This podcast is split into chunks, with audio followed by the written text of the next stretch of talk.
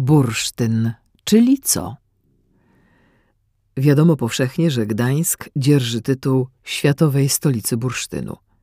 Na gdańskim głównym mieście co kilka, kilkanaście kroków spotkamy sklepy jubilerskie czy, jak kto woli, galerie sprzedające biżuterię z bursztynu.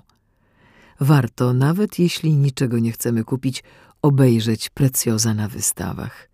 Wszystkie są projektu polskich, a wiele gdańskich artystów. Nie od dziś wiadomo, że mamy w kraju świetnych projektantów. No i także my tu w Gdańsku.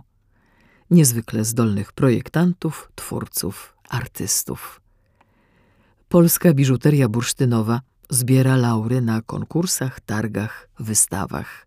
Miniatury sztuki bursztynniczej, a także dzieła całkiem pokaźnych gabarytów stanowią ozdobę niejednego rządowego i nie tylko gabinetu, muzeum, wystawy czy kościoła.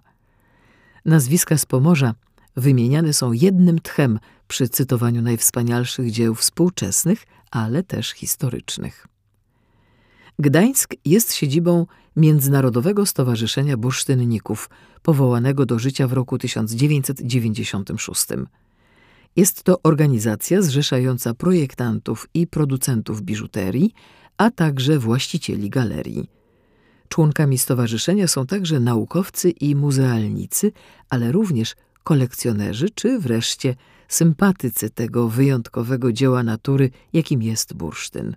Stowarzyszenie organizuje kursy wiedzy o bursztynie, oferuje badania laboratoryjne wyrobów oraz wydaje stosowne certyfikaty czy świadectwa badań. Prowadzi także działalność wydawniczą, wydając książki i broszury popularyzujące wiedzę o bursztynie. I to nie tylko w kontekście biżuterii, ale też jego właściwości leczniczych. Bardzo ważnym aspektem działalności stowarzyszenia jest stworzenie systemu identyfikacji bursztynu bałtyckiego. Ta działalność ma służyć wykrywaniu falsyfikatów i imitacji psujących rynek. Dwie duże międzynarodowe imprezy wystawiennicze w Gdańsku kojarzone są zawsze ze stowarzyszeniem. Mowa tu o Ambermart i Amberif.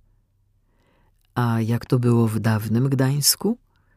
Pierwszy cech bursztynników w Gdańsku został powołany w roku 1477, czyli po wojnie trzynastoletniej. W średniowieczu nie słyszymy jeszcze o prężnie działających warsztatach bursztynniczych. Dopiero wiek XVI przyniósł rozkwit.